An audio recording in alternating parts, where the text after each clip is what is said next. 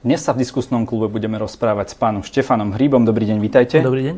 Pán Hríb, ako ste spokojní s výsledkami volieba našou novou vládou? Eh, ja to mám tak, že vždy, keď sú voľby, tak eh, to ráno po voľbách sa zobudím a prekvapím sa vlastným pocitom, že eh, bez ohľadu na to, aké sú tie čísla a aké vznikajú koalície alebo nekoalície, buď sa zobudím s pocitom, že dobre, že tak konečne sa niečo podarilo, konečne e, sa so Slovenskom začne niečo normálne diať, alebo sa zobudím s pocitom, že hrozné, ďalšie 4 roky e, tu bude nejaká vláda buď e, diletantov, alebo mafiánov, alebo niečo podobné. A nejaký iný pocit som doteraz za tých 30 rokov nemal. Buď ten, alebo ten. A teraz som sa zobudil po voľbách a nemal som ani ten pocit, ani ten pocit. Normálne som nemal, že žiaden pocit. Bol som rád, že končí vláda Smeru, SNS a Mostu, to samozrejme, aj kvôli Jánovi Kuciakovi a Martine Kušnierovej, aj kvôli mnohým iným veciam. To som bol rád, ale nemal som ten pocit úlavy, že tak konečne sa to podarilo a teraz sa začnú diať dobré veci. Vy ste podporovali Andreja Kisku. Ako ste spokojní, pred pár dňami v politike skončil, ako ste spo, spokojní s jeho pôsobením v tej parlamentnej politike? Uh, neviem, či sme ho priamo podporovali. My sme vyšli, uh, ako týždeň sme vyšli s titulkou, že voľte týchto a bolo tam, myslím, 5 strán, ktorých sme odporúčili, odporúčili voliť. Teda všetky dnešné koaličné strany okrem Matovičovho hnutia. K tomu sa možno dostaneme, že prečo. Uh, čiže my sme podporovali viacero strán, demokratických strán, strán, s ktorými boli spojené nejaké reformy. Ja, Ale čo dlhodobo, sa týka teda, dlhodobo ste. Čo sa týka Andreja Kisku, tak áno, ja celé roky, a budem to tvrdiť vždy, že to bol doteraz najlepší prezident, kým neprišla Zuzana Čaputová.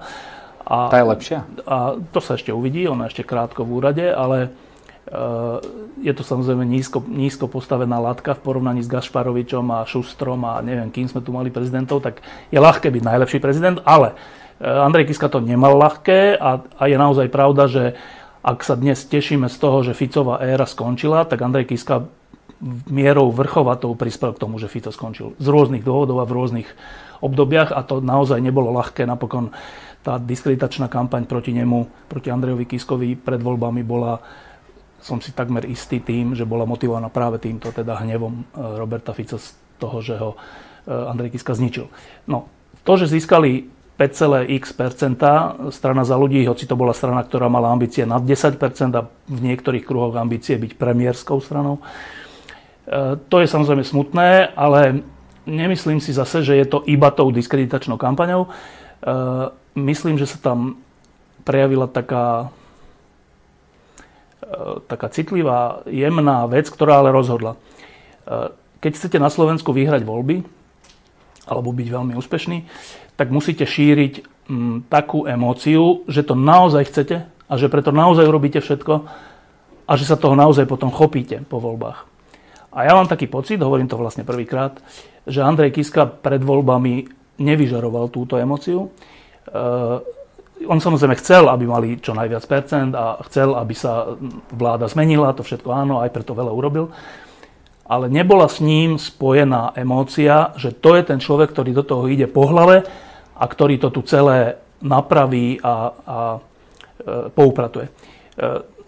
To, že mal zdravotné problémy, to, že mal, mal teda ambíciu zostať viac s rodinou, to všetko sa v tom nejako zrkadlilo a proste ľudia nezi, ne, nemali proste pocit, že ideme voliť týchto, lebo to chcú a idú vyhrať. A to je podľa mňa ich veľká chyba. Jedným z ľudí, ktorý ale tú emóciu vyžadoval, vyžaroval veľmi, bol Igor Matovič, že to chce zmeniť, ale napriek tomu vy ste hovorili, že vy ste práve túto stranu neodporúčali voliť. Prečo?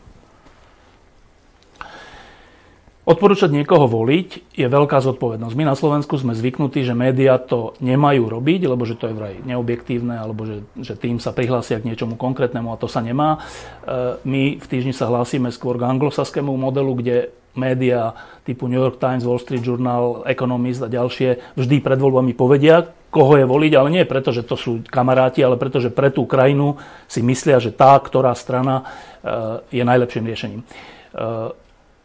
E, my sme odporúčili voliť 5 strán, ale neodporúčili sme voliť e, Olano z niekoľkých dôvodov. ale ten hlavný je ten, že poprvé Olano nie je štandardná politická strana, ešte donedávna mala štyroch členov. Ich posledný snem, alebo teda kongres, alebo neviem ako to nazvali, bol utajený, že oni sa ešte potom chválili, že utajili sme, sme svoj snem, že novinári nevideli, kde je. To je, to je úplne že bezprecedentné v Európe, že strana, ktorá sa uchádza o, veľký volebný výsledok, utají, kde sa stretne na svojom kongrese. To, to ja nerobí ani Smer, asi ani To nerobí SNS. nikto na svete. Uh, no, to sú také neštandardné veci, ktoré popri samotnom predsedovi Olano uh, teda vyvolávajú pochybnosti alebo vyvolávajú to, že dobre, však sú proti korupcii a tak, ale, ale není to štandardná strana. No a samotný predseda Olano, Igor Matovič, je človek, ktorý vyvolával tú emóciu, že je proti korupcii a myslím, že aj naozaj je. E, ale jeho správanie, jeho narábanie s pravdou, so slovom, jeho narábanie s, so svojimi najbližšími spojencami bolo podľa mňa natoľko hrozné, že to vyjadrenie, ktoré hovorilo o kukuričných partizánoch, kde urazil ľudí novembra a Zuzanu Čaputovú, bolo len takým malým vrcholom ľadovca a ten ľadovec je v skutočnosti hrozný. Že e, narábať s pravdou tak, že poviem vždy, vždy len to, čo mne vyhovuje, bez ohľadu na to, či to tak naozaj bolo. Urazím najbližšieho spojenca typu Míra Beblavého, keď si robím srandu z jeho výslovnosti R, a podobné veci, to je, to je nie že infantilné, to je že hrozné. A takýto človek, keď, keď e, má ambíciu byť významným e, štátnym činiteľom alebo byť človekom, ktorý túto krajinu má niekam posunúť, tak mne sa to zdalo natoľko nebezpečné, že sme explicitne povedali, že nevolte Olano. Otázka je, dobre, toto sú dôvody, ktoré ste uviedli. Tam ešte bolo niečo z minulosti, že vlastne niektorí členovia vašej redakcie mali vlastne za, neho kandid- za Olano kandidovať v minulosti. On povedal, že teda majú na detektor lži a odvtedy tam je nejaká nevraživosť. Nie je to pre vás aj Peter Zajac, je váš osobný priateľ, nie je to pre vás aj trošku osobná záležitosť?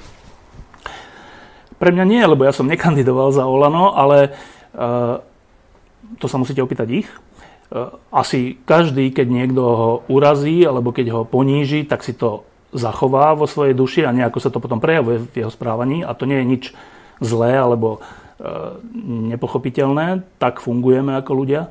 Ale ja si nemyslím, že v tom samotnom postoji k hnutiu Olano z našej strany je, je niečo osobné vôbec. Ja v skutočnosti držím palce Igorovi Matovičovi. Fakt.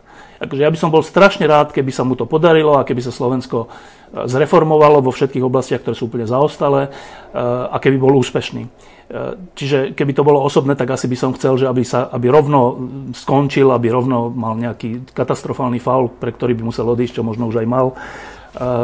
Ale teda určite z mojej strany to nie je osobné. Z mojej strany je to proste po 30-ročnej skúsenosti s tým, ako fungujú politici, iba normálna obozretnosť, že keď vidím o niekom, kto ešte nie je predseda vlády, alebo ešte nie je až taký dôležitý, e, keď vidím, ako sa správa a keď vidím, že sa správa E, nezodpovedne alebo, alebo hrubo, alebo nekolegiálne, alebo sebecky, alebo infantilne, no tak keď to vidím, tak to proste napíšem bez ohľadu na to, či sa volá Matovič, Kňažko, Mečiar alebo hoci kto. A to bol tento prípad. To, že on to, on to vlastne hodnotí tak, že že to je z ich strany osobné, lebo chceli za mňa kandidovať. Ja som za ňo kandidovať nechcel, čiže z mojej strany to osobné nie je a myslím, že ani zo strany tých ďalších, teda Jeňa Kordu, Martina Mojžiša, Petra Zajaca a ďalších ľudí, to sú natoľko dospelí ľudia, že, že ak by e, Matovičová politika alebo konanie bolo prospešné pre Slovensko, tak by to určite pochválili. Bo vy ste vlastne ako reakciu na toto označenie handlivé, ktoré použil na, na Petra Zajaca, povedali niečo v zmysle, že nebudete nejako pokrývať jeho tlačové besedy alebo tak.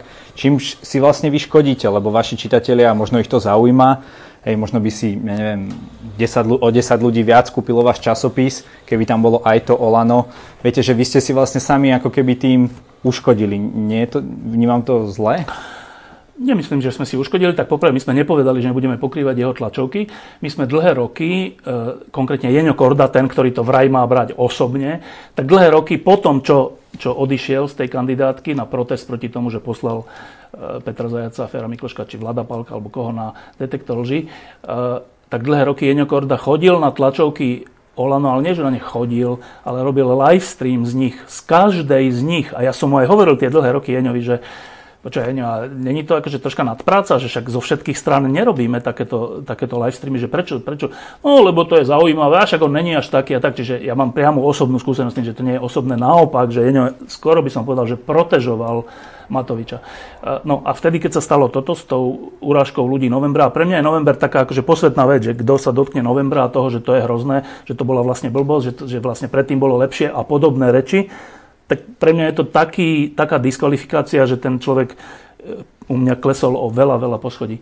Mm, no tak ja som iba vtedy rozhodol, že nebudeme robiť tieto live streamy, túto v úvodzovkách nadprácu mm. pre Olano. Samozrejme, že Matovič potom povedal, že no tak e, vidíte, oni roky, celé roky o mne jediné dobré slovo nepovedali. No tak Jeňo Korda potom urobil zoznam všetkých textov a live streamov za tie roky a bolo ich nekonečné množstvo.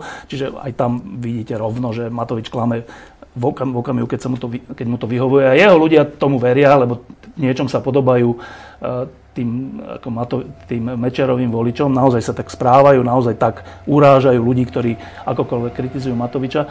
Čiže iba, iba teda jednou vetou, že my sme vtedy, teda ja som sa vtedy rozhodol, že nebudeme robiť nie, že nebudeme pokrývať jeho tlačovky, my sme ďalej chodili na jeho tlačovky a ďalej sme uvažovali o tom, čo hovorí, ale že nebudeme robiť live streamy a tieto nadpráce v jeho prospech. Ďakujem teda za toto vysvetlenie. Keď si ale zoberiete, ako funguje tá vláda teraz, potvrdili sa vám tie slova o tom, čo ste si mysleli o Matovičovi už predtým? No, zase vám niečo prezradím. Tak u nás v redakcii e, Martin Mojžiš a potom aj Jania Korda začali hneď po voľbách e, Matovičové kroky a, a teda rozhodujúce kroky tejto vlády veľmi kritizovať. A ja som vtedy mal trocha taký pocit, že e, však jasné, že to sa skôr alebo neskôr prejaví, ale možno je ešte príliš e, skoro, lebo potom vás budú všetkých obviňovať z toho, že to robíte len preto, že z osobných dôvodov a tieto nepravdy. E, No, čiže ja som hneď po voľbách písal asi takto, že, že viem, kto je šéf Olano, viem, ako je založené Olano, ako funguje, že je to hnutie jedného človeka, ktorého ostatní poslúchajú a boja sa hoci, čo, hoci ako vybočiť z radu, lebo vďaka nemu sú v parlamente a vo vláde a všade, čo je fakt. Ale dajme im šancu, z oči voči tomu, čo tu bolo, a to bol naozaj mafiánsky štát, je to krok dopredu a držme palce v tých jednotlivostiach, ktoré môžu zmeniť na ministerstve vnútra, na prokurátora, všelikde. Čiže, čiže to nebolo tak, že by som ja hneď po voľbách bol nejaký veľmi kritický, stačí sa pozrieť na všetky tie články. Dokonca som oslovoval e, predsedu vlády s tým, že, že aby bol troška pri zemi a aby e, dal príležitosť a šancu ľuďom, ktorí majú schopnosti niečo zmeniť, aby to nebolo, že dá iba svojim ľuďom všelijaké rezorty, ale aby to dal e, ľuďom, ktorí sú na to najlepší. Napríklad si myslím, že mal dať e, ministerstvo financí Richardovi Sulíkovi, lebo je určite ekonomicky zrelší človek ako Eduard Heger. No, nič z toho sa nestalo, ale však v poriadku, to je ich právo. Ale veľmi rýchlo, naozaj, že veľmi rýchlo, až príliš rýchlo sa ukázalo, že že v nejakom zmysle tá vláda je amatérska. Mňa to mrzí, stále budem hovoriť, že je to oveľa lepšia vláda než tá predtým, ale v nejakom zmysle je úplne amatérska. Tak už len e, v, v čase koronakrízy e, sa objavili veci, ktoré sa nemajú objavovať. Typu zhadzovanie nejakého vlastného rozhodnutia na ministra vnútra alebo na policajtov, alebo typu, že, existujú, že zrazu vzniknú nejaké orgány, ktoré nemajú oporu v ústave ani v zákone, všelijaké konzília, krízové štáby také a onaké. Nie sú z nich zápisnice? Tie rozhodujú, nie sú zápisnice, alebo sú a nechcú nám ich ukázať, ale to je, že normálne, že mimo ústavy. A teraz možno pre väčšinu ľudí je to také, že no a čo, to nevadí, že je to mimo ústavy, hlavne, že je to užitočné. Lenže takto mimo ústavy vznikajú e, zlé režimy. Že najprv, najprv každý, aj diktátor, aj nejaký človek, ktorý škodí vlastnej krajine, najprv chce jej pomôcť a robí to mimo ústavy. Ale keď zistí, že sa to dá, tak to potom zneužije a to pokušenie je obrovské. A oni, keďže majú veľkú moc teraz, tak to pokušenie iba rastie. No. Čiže to bol, to bol ďalší taký, také, také varovné niečo, že však dobre, však všetci držíme palce v tom, aby sme tú koronakrízu zvládli, ale prečo nerešpektujeme zákony, ústavu a prečo sa vyhovárame na niekoho iného, keď urobíme nejaké rozhodnutie.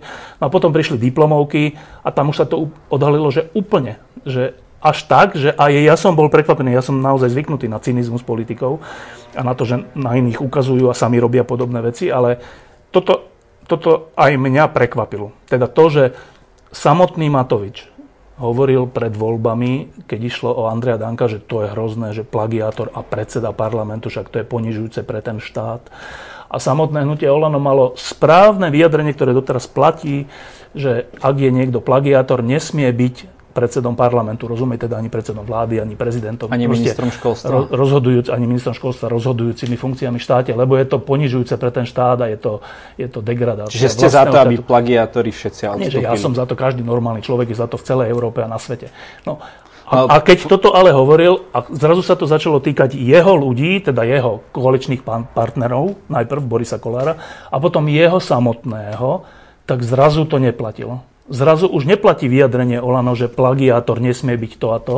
Zrazu, je, zrazu sa začalo hovoriť, že a, plagiát, neplagiát, e, dôležité je, že ideme proti mafii a, a to je rozhodujúcejšie a, a, a kašľať na to, že plagiát. A potom začal spochybňovať, že, že to vlastne bol plagiát všelijakými fintami. Samozrejme novinári, ktorí chodia na tlačovky, na to naleteli, lebo on tam začal hovoriť, že ja som vlastne nevedel, že tá pani, ktorá mi to prepisovala alebo napísala tú diplomovku, že to tam necitovala, ale však to je úplne jedno, či to, tam, či to vedel alebo nevedel. Dôležité je, že on nepísal tú diplomovku a že tá diplomovka bola citátom, jedným veľkým citátom iných kníh, čo je podvod na druhú a každý o tom vie. No, a keď, keď toto vyšlo najavo a keď sa začal takto uh, Igor Matovič správať vo vlastnej veci, tak, tak tam už hádam nebolo pochybnosti o tom, že to, to, na čo sme upozorňovali pred voľbami a aj počas volieb, že sa stalo. Mňa to v skutočnosti úprimne mrzí. Mňa mrzí, že e, táto vláda dáva svojim nepriateľom, a to je teda reprezentantom mafiánskeho štátu, ktorým je nielen Robert Fico, ale aj Peter Pellegrini, že im dáva takto ľahko a lacno náboje proti sebe. Je to, je to veľká škoda, e, ale budeme s tým musieť žiť. Myslím, že tým pádom vláda si skracuje svoju dĺžku svojho trvania a znižuje si e, svoju dôveru. Sama, sama to robí. Opakujem, mňa to mrzí, ja by som bol rád, keby táto vláda bola úspešná, ale realisticky nedalo sa nič iné čakať. Myslíte, že táto vláda vydrží 4 roky? Neviem. A ne, takto, že nepo, ja, my na Slovensku sme takí troška hysterickí v týchto veciach. Mne vôbec nevadí, keď nejaká vláda nevydrží 4 roky. To nie, je, nie je, že povinnosť vydržať 4 roky. Povinnosť je, aby sa vláda snažila čo najlepšie spravovať túto krajinu. Pokiaľ nastanú okolnosti, že v tej vláde sa ukáže, že nejaká jej časť je nehodná toho, aby bola vo vláde, alebo sa stane to, že e, príde nejaký škandál korupčný alebo nejaký iný, no tak tá strana a tí politici, ktorí sú v tom zapletení, majú odísť aj za cenu, že tá vláda padne. Tak to je. To je, to je práve na demokracii krásne, že nie sme odsúdení na to, že 4 roky musí niekto byť, aj keby robil čokoľvek. To je, to, to je predsa zle. To lepšie je, nech tá vláda padne, ak e, ak e, sa spreneverí tomu, prečo bola zvolená, prečo boli tie politické strany zvolené a dajme potom znovu šancu ľuďom, e, nech si zvolia znova. E, ja nemám veľkú ilúziu o tom, ako ľudia na Slovensku volia. Nemám veľkú ilúziu o tom, že keby táto vláda padla, tak by ľudia zvolili nejak oveľa lepšie. Ja si to nemyslím. Ale to, to železné pravidlo, že keď nejaká vláda alebo jej časť urobí veľký faul, tak má padnúť, to, to pravidlo ja ctím. Pomohlo by podľa vás Slovensku, keby možno novinári sa viacej zaujímali o regióny? Ja viem, že vy napríklad máte redaktorov, ktorí častokrát chodia napríklad aj na východné Slovensko, ale máte pocit, že je to dostatočné, že, že sa tie bratislavské redakcie dostatočne zaujímajú o celé Slovensko a pokrývajú ho? No, tak, e, takto, že Slovensko a regióny. E, celé Slovensko je jeden malý región. Tu, my tu nemáme nejak veľa regiónov, no tak stačí ísť do nejakého veľkého európskeho mesta, ktoré má toľko obyvateľov ako celé Slovensko dokopy. Čiže hrať sa tu na to, že Bratislava je nejaký jeden svet a regióny, to je niekde ďaleko a nedovidíme tam, a však tie regióny sú tu, že 100 km, 300 km, najviac 500, koľko je do Košic? 500 km? že to je, že nič, že to je túto kúsok. Čiže mne sa cel, ja sa troška usmievam nad tým, keď ľudia hovoria, že že Bratislava a nejaké regióny, ktoré sú niekde zabudnuté, kde nič nie je a také veci. Však my sme všetci túto v jednom malom, jednej malej dedine, Slovensko je jedna malá dedina, kde sa všetci poznáme. E, čo sa týka toho, že, že či média, tak zase, my sme tak malá krajina, že aj médiá sú malé a tým pádom majú strašne málo zdrojov. Čiže mať regionálnych redaktorov, ak, ak, ak to je tá idea, že by teda médiá mali svojho redaktora v Košiciach a v Bystrici a v Žiline, je nereálne. Je finančne nereálne.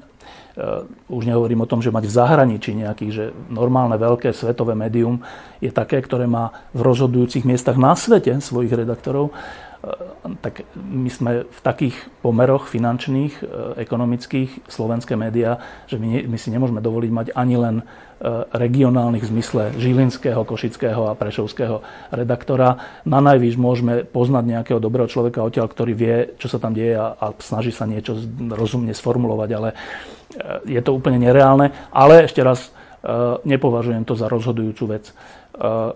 Rozhodujúca vec pre médiá je, aby mala kvalitných novinárov vo svojej redakcii a aby e, mala odvahu písať to, čo je pravda bez ohľadu na to, či sa to dotkne jeho čitateľov, jeho popularity, e, teda toho média, možno jeho predaja, lebo takto na Slovensku funguje, že, že často médiá musia zvažovať, či napíšu to, čo vidia na svoje vlastné oči, lebo čo keď to urazí jeho čitateľov, ich čitateľov a, a to médium pôjde s nákladom alebo s sledovanosťou dole a potom možno zanikne.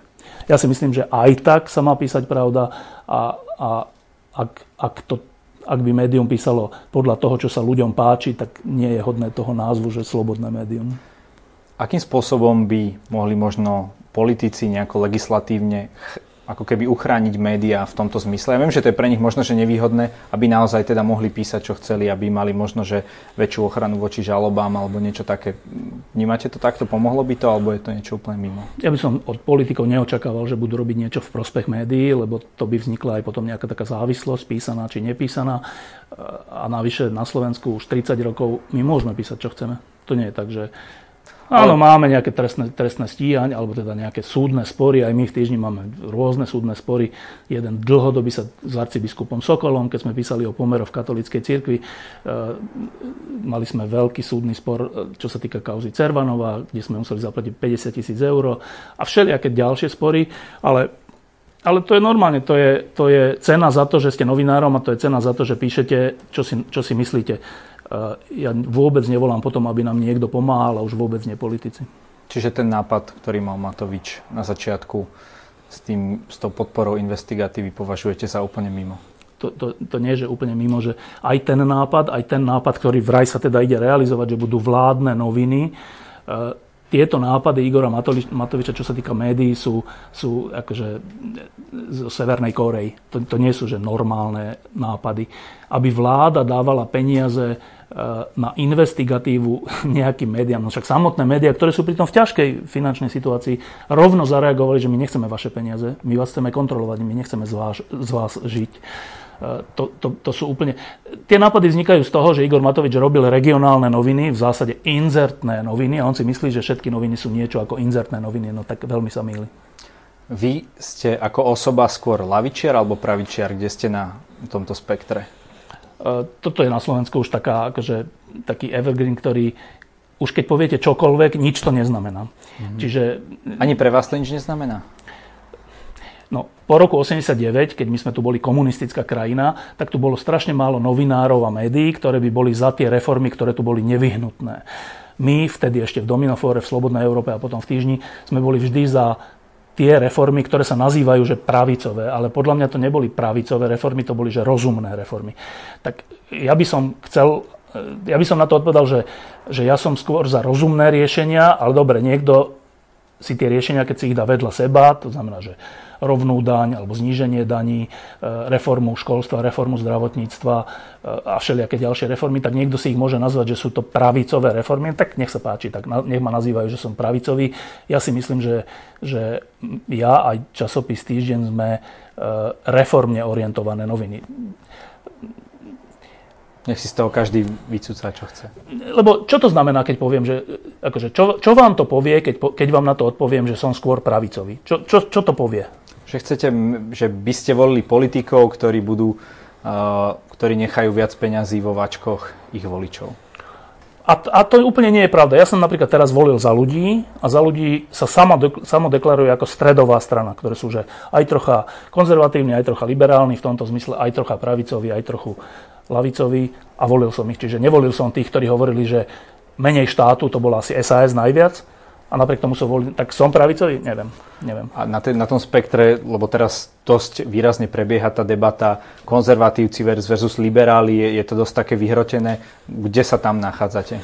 No, my sme, uh, už keď som zakladal týždeň, tak sme si povedali, že my nechceme byť liberáli, ktorí budú proti konzervatívcom, alebo konzervatívci, ktorí budú proti liberálom, alebo ateisti, ktorí budú proti veriacim, alebo veriaci, ktorí budú proti ateistom.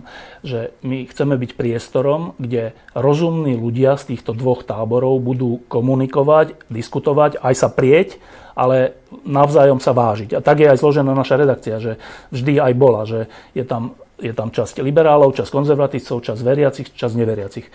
Čiže e, ja mám rád svet, v ktorom si ľudia e, vyjasňujú svoje pozície a nemajú úplne jasné e, teda stanoviská, ktoré sú nezmieriteľné voči niekomu inému. Čiže aj v tejto oblasti kultúrnych vojen, ja neznášam kultúrne vojny, nemám to rád, že niektorí sa vymedzujú, že my sme proti potratom a sme jediní dobrí a iní sa zase vymedzujú, že my sme za e, slobodu voľby ženy a všetci ostatní sú tmári. Podľa mňa obidve tieto skupiny, keď to takto formulujú, sa hlboko mília a, a ubližujú tým druhým. E, čiže ja, ja, sa, ja sa zámerne nezúčastňujem týchto kultúrnych vojen a vždy apelujem na to, aby tieto dve skupiny e, boli trochu akože pri zemi a trochu triezvejšie pri tom, ako vystupujú. Vy moderujete jednu z najdlhšie trvajúcich, možno najdlhšie, najdlhšie trvajúcu politicko-spoločenskú diskusnú reláciu na Slovensku pod lampou. Ako hodnotíte stav verejnej diskusie? Vieme spolu diskutovať? Tak to sú dve otázky. Jedna je, že či vieme spolu diskutovať v diskusných reláciách a druhá otázka, či všeobecne vieme na Slovensku spolu diskutovať. No, e, na obidve otázky by som asi mohol ľahko povedať, že nevieme. Čo sa týka diskusných relácií, no tak však všimnite si, ako fungujú diskusné relácie. Že pozriete si za 5 minút 12, potom si prepnete na Markízu, kde majú na telo, alebo ako sa volá ich diskusia. Potom Proste si, politické diskusie. Bajme sa teraz o politických diskusiách. si všimnite, keď prídu politici. No ako to funguje? Prídu tam, uh, stále tí istí politici, na ktorých sme už zvyknutí. Stále tie isté od, odpovede. Od, to nie sú ani že odpovede. Oni si tam povedia svoj monológ, ktorý je dopredu pripravený s ich PR oddelením, že toto tam musíš povedať. On to tam povie. Keď druhá strana alebo ten moderátor povie nejakú protiotázku, ten zopakuje to, čo povedal v zásade. A potom príde druhý politik ten, a ten zopakuje to isté. To nie je, že diskusia. Diskusia je niečo, že ja si myslím toto a teraz vy mi poviete, že no ale ja si myslím, že to tak není, lebo toto a teraz ja sa zamyslím a poviem, že možno aj hej, vidíte, na toto som nemyslel, no niečo takéto tak to fakt nenájdete v slovenských televíziách, lebo politici si, e, si to tak zadefinovali a novinári sa tomu nebránia.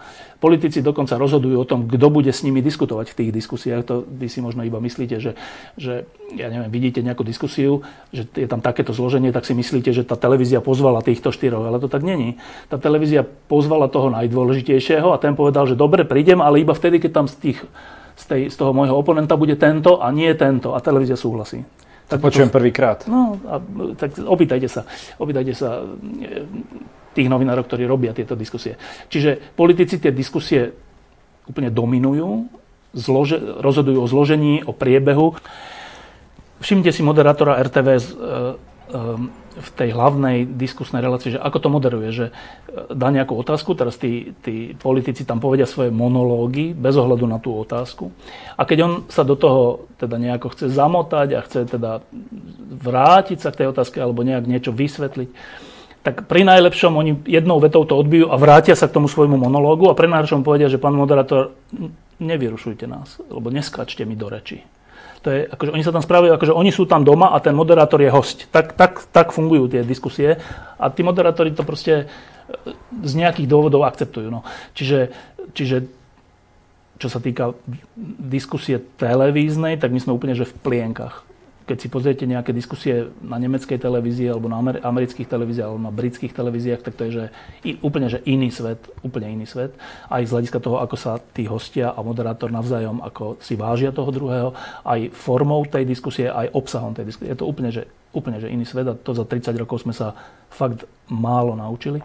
A čo sa týka že verejnej diskusie celkovej na Slovensku, to je také štekanie, že každý tábor, každý tábor o tom druhom tábore rovno povie, že vy ste blbci že vy ničomu nerozumiete, vy ste tmári, alebo vy ste liberálne peklo, alebo vy ste to a ideme si tie svoje, e, tie svoje škrupinky alebo tie svoje bubliny, v ktorých sa cítime dobre a v ktorých si potvrdzujeme, aký sme my perfektní, ako sme my morálnejší ako tí druhí, ako sme modernejší ako tí druhí. E, vôbec tu neprebieha taká tá, e, taká tá diskusia ľudí, ktorí sú si navzájom blízki a teda vážia si jeden druhého hoci majú iný názor. Že takú diskusiu verejnú, nejakú, že medzi médiami alebo medzi nejakými skupinami názorovými, tu vôbec neregistrujem, že je to také štekanie a skoro až taká nenávisť.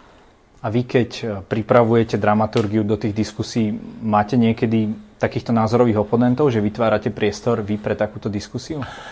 No, to, to problém je, že tí názoroví oponenti e, toho druhého si proste nevážia. A ja, ne, ja Raz sme skúsili, ešte to bolo v televízii Joj, keď sme robili pod lampou, keď nás vedy teda vyhodili zo slovenskej televízie, tak sme skúsili, že zavolali sme, že Roberta Fica hej, do podlampov.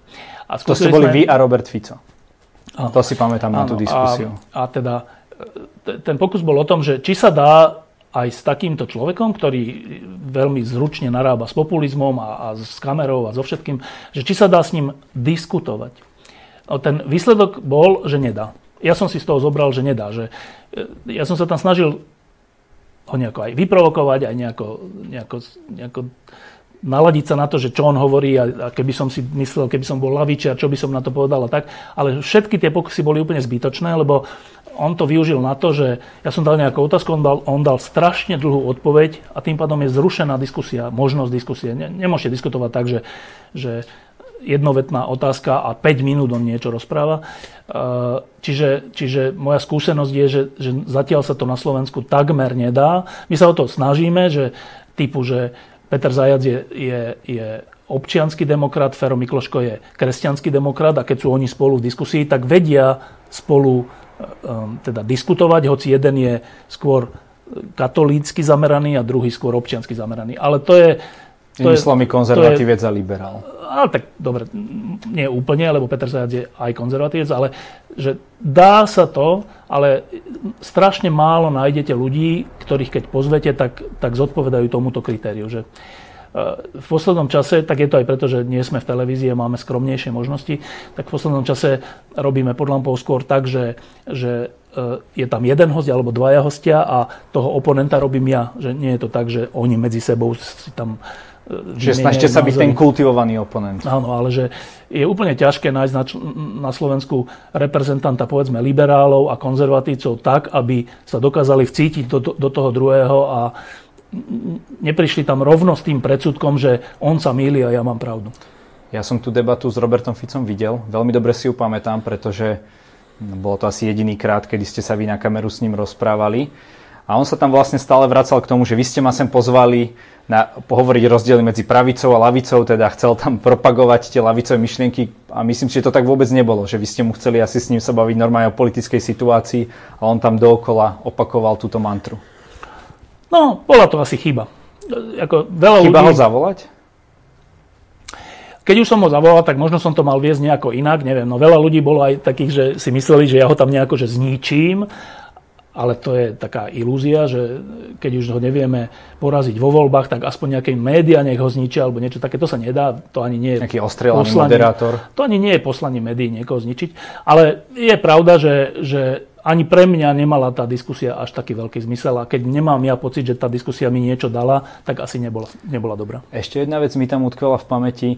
Uh, váš výraz tváre ako keby naznačoval, že vy toho človeka nemáte rád.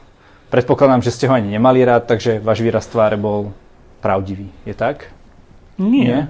Uh, je jedna vec, keď s niekým nesúhlasíte, uh, aj, aj hlboko nesúhlasíte v niečom. Tak to som asi zle A druhá zle vec povedal. je, že keď niekoho mm-hmm. nemáte rád. No tak ja napríklad, teraz vás možno prekvapím, ja napríklad trocha lutujem Mariana Kočnera teraz. Nie je ľúto, že on je vo vezení. Nie je ľúto, že Bodor je vo vezení. Je to správne, je to spravodlivé, ale mne je to ľúto, tak ja keď si predstavím, že teraz, však to sú ľudia ako my, a oni teraz sedia v nejakom väzení a čakajú, na čo čakajú? Na roky a roky znova vo vezení? Čo je to za život? Že teda mne sa ne, ako, to je tá nenávisť, ktorá na Slovensku je, je v niečom aj obojstranná, že oni nenávidia nás a my nenávidíme ich. A teraz my chceme, aby oni išli do väzenia a oni chcú, aby, my sme, aby naša vláda padla a rýchlo boli znova pri moci. Ale to je taká troška neludská situácia. E, teda chcem tým povedať to, že snažím sa, aby v tom, keď niekoho kritizujem, nebolo to, že ho nemám rád. Ja si myslím, že máme, mať, máme sa snažiť mať radi aj, aj tých najhorších našich nepriateľov. Ja napríklad by som bol rád, keby Marian Kočner, Bodor a títo ľudia e, netrpeli. K tomu Marianovi Kočnerovi dobre, že sme sa dostali, pretože vaša posledná titulka v týždni je vyobrazenie Mariana Kočnera, ktorý je teda znateľne starší, je tam nakreslený starší a čakáme na spravodlivý trest 2045. Ako by ste už dopredu hovorili, že on je vinný a on by mal byť vo vezení teda až do toho roku 2045. No, to môže byť aj ináč pochopené. To môže byť pochopené tak, že on sa do väzenia dostane v roku 2045. Čiže... To, tak to ma napadlo. No, čiže to, je, to má dva významy, tá, tá titulka. A aký bol ten, ten zámer? Čo tým chcete povedať? Obidva. Myslím si, že je e, Marian Kočner vinný v mnohých veciach E, napokon on nie je obvinený iba v tejto vražde, on je obvinený v mnohých iných veciach. Niečom už je odsudený. Niečom aj odsudený za zmenky a za ďalšie a ďalšie veci. Čiže tam uvažovať o tom, že, že prečo píšete, že je vinný, je troška mimo, lebo on je v mnohých veciach vinný. E, tou titulkou sme chceli... Myslel som to z vraždy, z vraždy. Tá titulka nehovorí o vražde. Tá titulka hovorí o tom, že či na Slovensku, na Slovensku sme schopní spravodlivosti elementárnej, že my sme tu zvyknutí roky, roky, desaťročia, že keď sa urobí malý trestný čin, tak ten človek za to piká, platí pokutu, v horšom prípade ide do väzby, ale keď sa urobí miliardový zločin, alebo keď sa urobí vražda, alebo keď sa urobí únos, tak nikomu sa nič nestane. Tak my v týždni si myslíme, že toto treba obrátiť a že tie veľké veci treba, za veľké veci treba veľké tresty a za malé veci treba malé tresty ale hlavne treba tú spravodlivosť dokázať vynútiť. A o tom je tá titulka a o tom je to, to čo si my myslíme. Naozaj v tom nie je nič osobné v zmysle, že by sme nejak nenávideli Kočnera alebo niekoho iného. Naopak, však o tom som hovoril, ja si dávam za úlohu aj v tomto pôsobiť tak, aby sme sa tu navzájom nie nenávideli, ale aby sme sa rešpektovali, dokonca aby sme rešpektovali aj takých ľudí, ktorí sú dnes vo väzbe. Ešte pred začiatkom natáčania sme sa bavili o protestoch, ktoré spustili mladí ľudia, spustili túto vlnu. Zavraždení boli tiež mladí ľudia, Jano Kuciak e, s jeho snúbenicou. Čo môžu podľa vás v tejto chvíli mladí ľudia urobiť pre Slovensko? Nemáme už tú vládu, ktorú sme mali, neviem, protestovať, ísť do politiky, čokoľvek, vzdelávať sa.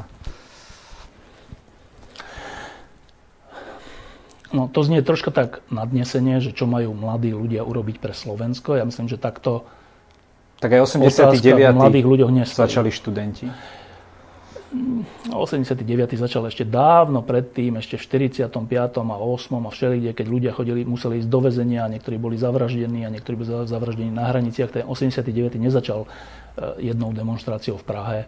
On začal oveľa skôr a tí ľudia, ktorí, vďaka ktorým tu máme slobodu, Eh, tých je o mnoho viac, než je tých študentov, ktorí boli na tej demonstrácii v Prahe. Eh, ale teda ja si nemyslím, že otázka stojí tak, že mladý človek si má teraz klásť otázku, čo má urobiť pre Slovensko, lebo keď si takto položím otázku, tak vlastne neviem. Slovensko je krajina, štát, ja som jeden mladý človek, čo ja môžem urobiť pre takú veľkú krajinu. Veľkú, malú, ale teda z môjho hľadiska veľkú. Eh, to, čo najlepšie môžu mladí ľudia urobiť pre túto krajinu je, aby urobili to, čo vedia najlepšie v tom svojom živote. Že aby dobre študovali, alebo aby v práci, ktorú ma, aby robili prácu, ktorú majú radi, alebo aby e, v tom svojom okolí, keď vidia nejakú nespravodlivosť, tak aby sa ozvali, alebo keď vidia niekoho, kto je núdzny, tak aby mu pomohli. vtedy, vtedy urobia najviac pre Slovensko, nie vtedy, keď si povedia, že tak teraz čo, idem urobiť veľkú demonstráciu. Však dobre, keď, keď príde čas demonstrácií, tak v poriadku, treba e, demonstrovať a treba e, dať najavo svoj postoj, ale v zásade si myslím, že to je troška pokrivená vec, že iba vtedy urobím, robím niečo pre Slovensko alebo pre svoju krajinu, keď sa zapájam do celoštátnych vecí. Podľa mňa najviac robím pre svoju krajinu vtedy, keď zlepšujem život tam, kde som. Dneska som sa vás, pán Hryb, pýtal veľa otázok, ako sa vy pýtate ľudí vo vašich reláciách, ale možno je niečo, čo by ste našim divákom chceli len tak odkázať. Takže ako každý host máte na záver priestor akýkoľvek odkaz uznáte za vhodný. Ťažko z toho je, že ja neviem, kto sú vaši diváci. Že, že Niečo ako sú... tí vaši. No, že sú to mladí ľudia, starší ľudia, kto to je? Uh, od mladých po stredný vek. Dajme tomu najväčšia časť. Takže ja sa rád vzdám práva niekomu radiť alebo odkazovať, čo má robiť a ako by mal žiť. To si, nemyslím si, že by sme to vôbec mali robiť. Že, že odkazovať niekomu, čo má robiť, ako má žiť, čo najlepšie by bolo, keby urobil pre túto krajinu alebo pre seba. Ehm, Ja som ešte nedávno, keď som začínal, mi sa to zdá ako nedávno, v 91., keď som začínal v novinách, v Lidových novinách vtedy, tak som mal pocit, že svet sa dá zmeniť. A že keď, keď bude viac normálnych novinárov na Slovensku, tak sa tu podaria reformy a tak sa podarí to, že budeme, dobehneme e, Českú republiku a potom dobehneme západné krajiny a budeme tu mať raj na zemi. A to asi každý mladý človek nejakým spôsobom má, takéto e, ideály v sebe po tých 30 rokoch e, konštatujem, že, že tak to nefunguje. Že, že to nefunguje tak, že uh, zmeníme svet. Alebo uh, keď bude viac dobrých novinárov, tak Slovensko bude perfektná krajina. Však na Slovensku je viac, o mnoho viac dobrých novinárov, ako bolo v 89. alebo 91. A teraz prišlo k tej vražde, nie vtedy. Čiže, čiže je ilúzia si myslieť, že, že dáme si nejaké plány alebo nejaké predsavzatia a tým zmeníme túto krajinu. Čiže ja nechcem nikoho k ničomu vyzývať. Žijeme život tak, aby sme mali pocit, že to má zmysel, že to, čo robíme, má zmysel aspoň pre jedného človeka, ktorý je pri nás, alebo blízko pri nás, alebo ďaleko od nás. To je taký realistický cieľ. Nemeňme krajinu, skúsme žiť normálne životy. Ďakujem veľmi pekne za rozhovor. Ďakujem za pozvanie.